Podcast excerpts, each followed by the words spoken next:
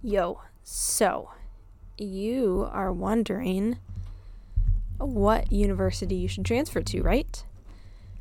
I have some information on how my decision in this matter lowered my college expenses overall. You don't want to miss this because, yes, we talk about earning more money or finding scholarships and such to pay for college, but it would sincerely help just if the expenses were even lower, right? So let's get started.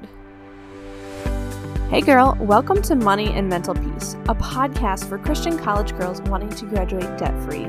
Do you procrastinate on homework while Googling easy scholarships and money for college because you're drowning in debt and student loans? Afraid you'll never have enough time and motivation to find ways to pay for college when you don't even have enough time to sleep or have a social life? I'm Kara.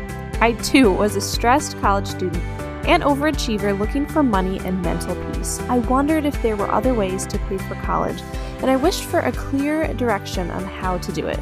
I wanted an easier way to fund college with less anxiety, but I kept telling myself I had no idea what to do, thought I wasn't finishing school fast enough, and thought I would never have enough money.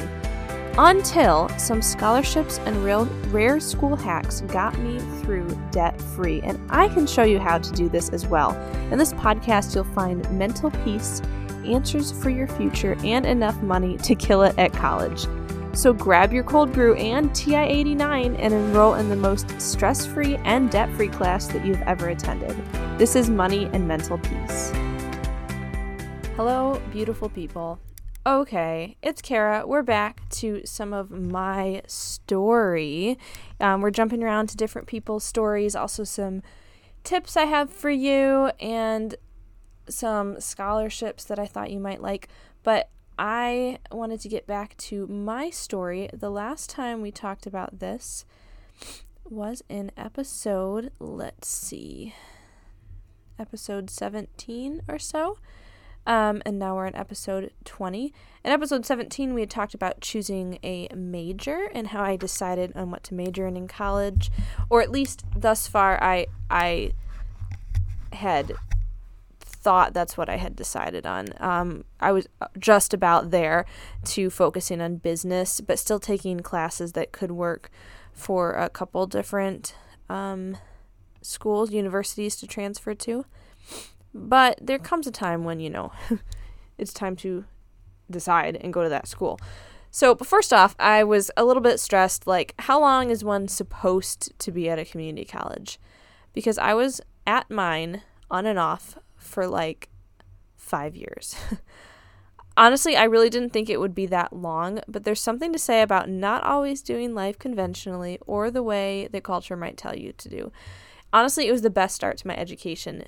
Go seriously look at your community college. It's a great education usually. So for that first semester back at my community college after my gap year, so that's where we are in the story, I hit a bunch of business and math classes that could transfer to both the University of Toledo and Eastern Michigan. So I had a few options, right? But then I had to decide on a college before I planned for my winter classes that year. It's awesome how many classes can be planned for the several college options you have in mind, but eventually, like, a decision has to be made. So I decided on Eastern Michigan for this main reason.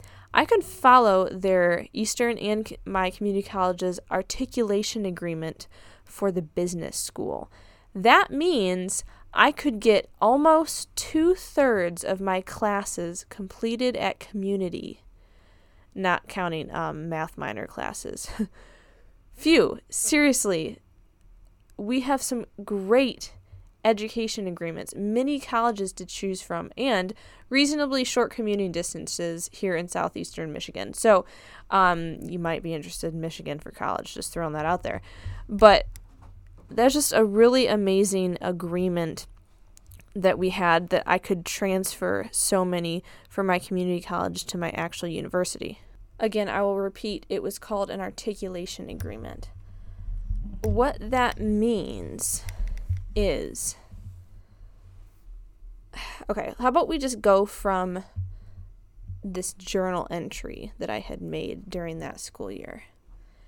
Okay, so cue nostalgic flashback or something, right?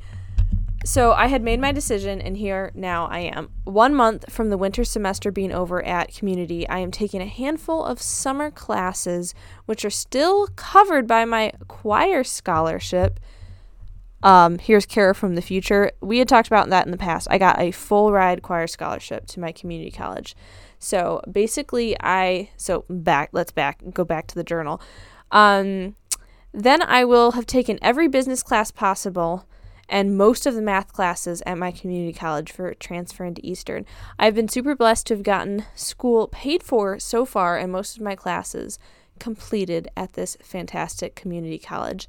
When I start Eastern in the fall, I'll only have about 3 semesters left, literally, of my bachelor's, give or take, maybe a little more with my minor. I'm finalizing on what to concentrate on in business, but pretty much I've decided on marketing so that I can get some expertise in the job world and also learn how to market my own content. I may go back later to get a teaching certificate to teach math and business in high schools. And I do have dreams and goals to teaching students about personal finances or becoming a financial advisor one day, or writing and making YouTube videos about graduating debt-free. I can't wait to see where the future takes me. Okay, it's Kara back from the future. How cool is that? That was me talking about stuff, and here I am now, like, talking about it, doing what I had talked about doing, teaching other students about personal finances, not really making YouTube videos. I'm doing a podcast now, apparently. That's my thing. But here I am. So basically, I had finalized on Eastern Michigan because I had this articulation agreement. I could do a whole bunch of classes at the community college and transfer 2/3 of my bachelor's degree from community to the university and only have like a year and a half left for my bachelor's. So there you go. That's how I decided on a college. It was pretty awesome, and I'm very thankful for the guidance to make, that just kind of fall in my lap and work. So there you have it. From just finalizing on a major to deciding on the university, it came down to how much I could transfer. I would suggest that be a huge point in your decision making.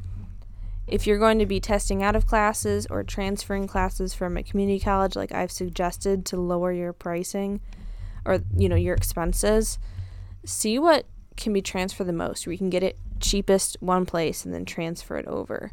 That would be my number one tip for finalizing where to transfer to. Last month, we talked about looking for the first 5 girls to ask about a free coaching call from last month. And I said, don't be shy on emailing me about it because other people might not, and it might be you. Well, actually, I got nobody jumped on that offer, which is totally fine. I'm growing. So this month of February 2022, I am saying anybody who wants to talk with me about how to plan and arrange logistics and scholarships for a debt-free college will get a free hour coaching call with me. Let me tell you again, it's not the first 5 people, it's anyone this month of February who reaches out to me. I will do it for you guys.